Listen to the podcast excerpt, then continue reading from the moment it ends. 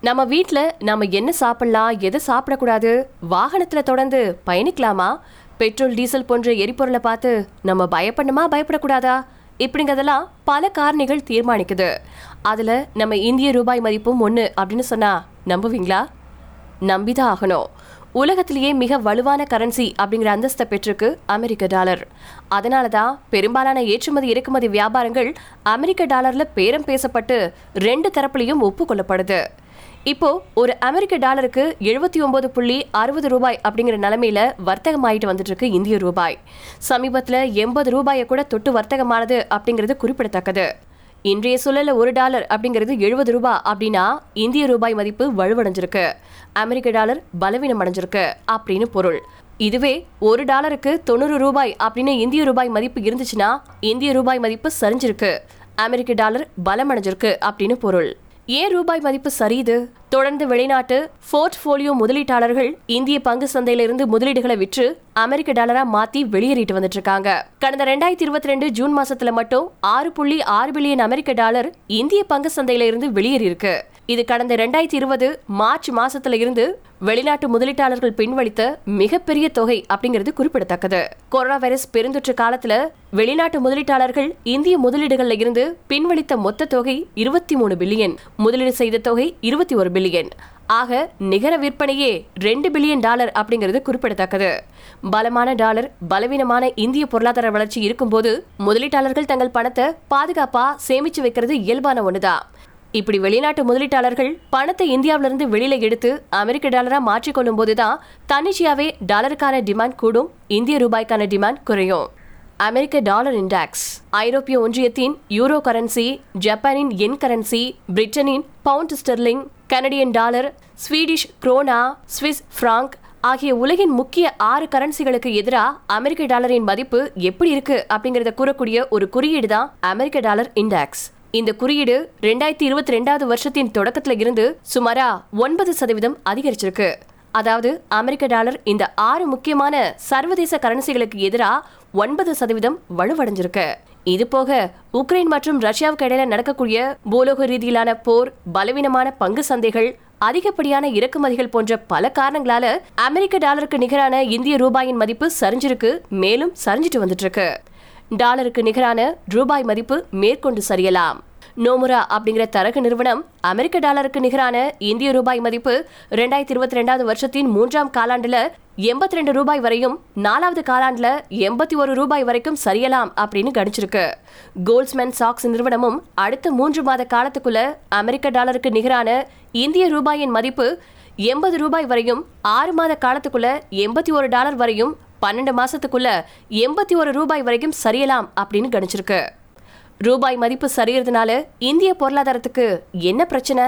முன்பே குறிப்பிட்டது போல சர்வதேச அளவில் பல பண பரிமாற்றங்கள் அமெரிக்க டாலர்ல தான் நடக்கும் அப்படிங்கிறதுனால இந்திய அரசாங்கத்தின் வர்த்தக பற்றாக்குறையும் நடப்பு கணக்கு பற்றாக்குறையும் அதிகரிக்கும். கடந்த ரெண்டாயிரத்தி இருபத்தி ரெண்டு ஜூன் மாசத்துல இந்தியாவின் வர்த்தக பற்றாக்குறை வரலாறு காணாத அளவுக்கு இருபத்தஞ்சு புள்ளி ஆறு பில்லியன் டாலரை தொட்டுச்சு. கடந்த ஆண்டு நடப்பு கணக்கு பற்றாக்குறை ஒட்டுமொத்த ஜிடிபியில ஒன்னு புள்ளி ரெண்டு சதவீதமா இருந்துச்சு. இந்த ரெண்டாயிரத்தி இருபத்தி ரெண்டாவது வருஷத்துல மூணு புள்ளி ரெண்டு சதவீதமா அதிகரிக்கலாம் அப்படின்னு பத்திரிகைகள்ல செய்திகள் வெளியாயிருக்கு.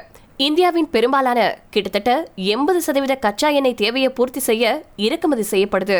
எப்பாடுபட்டாவது கச்சா எண்ணெயை இறக்குமதி செஞ்சே ஆகணும் அப்படின்னு அதிக விலை கொடுத்து டாலரை வாங்கி இறக்குமதி செய்யறதுனால இந்திய பொருளாதாரத்துல பணவீக்கம் ஏற்படும்.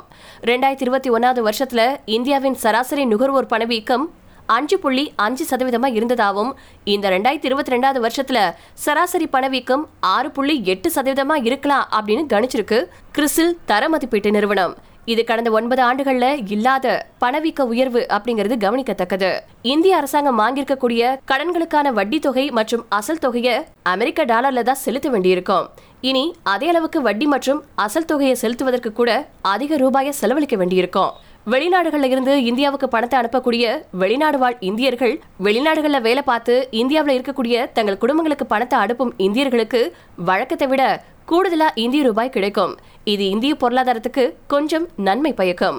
ஐடி மென்பொருள் பார்மா போன்ற ஏற்றுமதி சார் துறைகள் நல்ல லாபம் பார்க்கும். ஏற்றுமதி செஞ்சு பணம் ஈட்டும் சாதாரண ஏற்றுமதியாளரும் அதிக லாபம் பார்க்கலாம். அமெரிக்க டாலருக்கு நிகரா சரிஞ்சு வரும் இந்திய ரூபாய் மதிப்பை நிலைநிறுத்த கடந்த ரெண்டாயிரத்தி இருபத்தி ரெண்டு மார்ச் மாசத்துல மத்திய ரிசர்வ் வங்கி தன்னோட கையில இருந்து சுமாரா இருபது பில்லியன் டாலரை ஸ்பாட் சந்தையில விட்டுருச்சு இது கடந்த பத்து ஆண்டு கால ஆர்பிஐ வரலாற்றுல இல்லாத அளவுக்கு மிகப்பெரிய தொகை அப்படிங்கிறது குறிப்பிடத்தக்கது. இப்படி இந்திய ரூபாய் மதிப்பின் சரிவை தடுத்து நிறுத்த ஆர்பிஐ மேற்கொள்ளும் சில அதிரடி நடவடிக்கைகளால கடந்த ரெண்டாயிரத்தி இருபத்தி ரெண்டு பிப்ரவரி இருபத்தி அஞ்சாம் தேதி அறுநூத்தி முப்பத்தி ஒரு பில்லியன் டாலராக இருந்த ஆர்பிஐயின் அந்நிய செலவாணி கையிருப்பு கடந்த ரெண்டாயிரத்தி இருபத்தி ரெண்டு ஜூன் பதினேழாம் தேதி அன்று ஐநூத்தி தொண்ணூறு பில்லியன் டாலரா சரிஞ்சிருக்கு அப்படின்னு டைம்ஸ் ஆஃப் இந்தியா பத்திரிகையின் கட்டுரை ஒன்றுல குறிப்பிடப்பட்டிருக்கு. ஆக அமெரிக்க டாலருக்கு நிகரான இந்திய ரூபாய் மதிப்பு சரிவு நம்ம ரிசர்வ் வங்கியின் அந்நிய செலவாணி கையிருப்ப கூட கடுமையா பாதிக்கும் அப்படிங்கிறதுக்கு இதுவே சாட்சி. டாலருக்கு நிகரான இந்திய ரூபாய் மதிப்பு சரிஞ்சா சரியட்டுமே நமக்கு என்ன பிரச்சனை அப்படின்னு கேட்டீங்கன்னா இந்தியாவில் பெரும்பாலும் கச்சா எண்ணெய் இறக்குமதி செய்யப்படுறதா முன்பே குறிப்பிட்டிருந்தோம். கச்சா எண்ணெய மல்டிப்ளேயர் காமடிட்டி அப்படின்னு சொல்லுவாங்க. கச்சா எண்ணெயின் விலை அதிகரிச்சிச்சுன்னா காய்கறி பழங்கள் இறைச்சி மளிகை பொருட்கள் இப்படி அத்தியாவசிய பொருட்களுடைய விலை அதிகரிக்கிறத கவனிச்சிருப்பீங்க. அமெரிக்க டாலருக்கு நிகரான இந்திய ரூபாய் மதிப்பு சரிஞ்சிச்சுன்னா அதிக ரூபாய் கொடுத்து டாலரை வாங்கி கச்சா எண்ணெயை இறக்குமதி செய்ய வேண்டி வரும். எனவே அதே பொருட்கள் மற்றும் சேவைகளை பெற நம்ம பர்ஸ்ல இருந்து அதிக படத்தை செலவழிக்க வேண்டி வரும். ஸ்மார்ட் போன் எலக்ட்ரானிக்ஸ் போன்றவற்றின் மூலப்பொருட்கள் கணிசமா இறக்குமதி செய்யப்படுறதுனால அதனுடைய விலையும் இந்திய ரூபாய் மதிப்பு சரிவால அதிகரிக்கும். Apple iMac Apple smart watch இப்படி இறக்குமதி செய்யப்படக்கூடிய பொருட்கள் டாலர்ல வெளியிடப்பட்டிருக்கும். உதாரணமா ஒரு ஆப்பிள் ஸ்மார்ட் வாட்சின் விலை முந்நூறு டாலர் அப்படின்னு வச்சுக்கிட்டீங்கன்னா ரெண்டாயிரத்தி இருபத்தி ஒன்னாவது வருஷத்துல ஒரு டாலர் எழுபத்தஞ்சு ரூபாய் அப்படின்னு வச்சுக்குவோம். ரெண்டாயிரத்தி இருபத்தி ஒன்னாவது வருஷத்துல இந்த வாட்ச் வாங்கணும்னா இருபத்தி ரெண்டாயிரத்தி ஐநூறு ரூபாய்க்கு வாங்கிடலாம். இப்போ ரெண்டாயிரத்தி இருபத்தி ரெண்டு ஜூலை மாசத்துல ஒரு டாலர் எண்பது ரூபாய் அப்படின்னு வச்சுக்கிட்டீங்கன்னா இப்போ அதே முந்நூறு டாலர் வாட்சுக்கு இருபத்தி நாலாயிரம் ரூபாய் செலவழிக்க வேண்டியிருக்கும். இப்படி இறக்குமதி செய்யப்படுவதன் மூலமா அதிகரிக்கக்கூடிய விலைவாசியை தான் ஆங்கிலத்துல இம்போர்ட்டட் இன்ஃபிளேஷன் அப்படின்னு சொல்றாங்க. இறக்குமதி வியாபாரம் செய்யறவங்க மற்றும் இறக்குமதி சார் தொழில்கள் அதிக சிரமத்தை எதிர்கொள்ளும். இல்லனா தங்கள் பொருட்களுக்கு அதிக விலை வச்சு விற்க வேண்டிய சூழலும் ஏற்படும். உதாரணமா கச்சா எண்ணெய மூலப்பொருளா பயன்படுத்தி தயாரிக்கப்படக்கூடிய பெட்ரோலிய பொருட்களை எடுத்துக்கலாம். கச்சா எண்ணெய அதிக விலை கொடுத்து வாங்கி பெட்ரோலிய பொருட்களை உற்பத்தி செய்வாங்க. இதுல கச்சா எண்ணெய இறக்குமதி செய்த செலவையையும் பெட்ரோலிய பொருட்கள் மீது தான் சுமத்த வேண்டியிருக்கும். சோ இறக்குமதிசார் துறைகள் தாங்கள் தயாரித்த பொருட்களுக்கு அதிக விலை வைத்து விற்க வேண்டிய சூழல் ஏற்படலாம். இந்தியாவை சேர்ந்த பல நிறுவனங்கள் வெளிநாடுகள்ல இருக்கக்கூடிய அடிப்படை கட்டமைப்பு சார்ந்த பல திட்டங்கள்ல முதலீடு செஞ்சுட்டு வந்துட்டு இருக்கு அந்த திட்டங்கள்ல முதலீடு செய்வதா கூறிய தொகையை இந்திய நிறுவனங்கள் செய்யணும்னா கூட அதிக ரூபாயை செலவழிக்க வேண்டியிருக்கும். இந்தியாவில் இருக்கக்கூடிய சாமானியர்கள் கூட வெளிநாட்டு சொத்து பத்துக்கள் மற்றும் பங்கு சந்தைகளில் முதலீடு செய்ய லிபரலைஸ்ட் ரிமிட்டன்ஸ் ஸ்கீம் அப்படின்னு ஒரு திட்டம் இருக்கு. அந்த திட்டத்தின் கீழே முதலீடு செய்யறவங்க ஒரு நிதியாண்டு காலத்துல ரெண்டு புள்ளி அஞ்சு லட்சம் அமெரிக்க டாலர் வரைக்கும் முதலீடு செஞ்சு கொள்ளலாம். அப்படி முதலீடு செய்யறவங்களுக்கு குறைந்த அளவிலான பணமே டாலர் மூலம் முதலீடு செய்ய முடியும். வெளிநாட்டுக்கு படிக்க போனவங்க வெளிநாட்டுல படிக்க கல்வி கடன் வாங்கினவங்க இப்படி எல்லாருமே அதிக இந்திய ரூபாயை செலவழிக்க வேண்டியிருக்கும். கல்வி கடன் வாங்கினவங்க வெளிநாட்டுக்கு கல்விக்கான பட்ஜெட்டை திரும்பவும் மாற்றியமைக்க வேண்டி வரலாம். வெளிநாடுகள்ல மருத்துவ சிகிச்சைக்கு செல்றவங்க இதுவரைக்கும் போட்டிருந்த பட்ஜெட்டை கட்டாயமா மாற்றி அமைக்க வேண்டி இருக்கும் மருத்துவ செலவு விமான கட்டணம் தங்கும் இடத்துக்கான செலவு உணவு செலவுகள் இப்படி எல்லாமே அதிகரிக்கிறதுக்கு வாய்ப்பு இருக்கு. இப்படியே அமெரிக்க டாலருக்கு நிகரான இந்திய ரூபாயின் மதிப்பு தர தட்டிக்கிட்டே போயிட்டு இருந்துச்சுன்னா இந்தியாவில் வாழ்றவங்களே இருசக்கர வாகனத்துல இருந்து சைக்கிளுக்கு மாறினாலும் ஆச்சரியப்படுறதுக்கு இல்ல.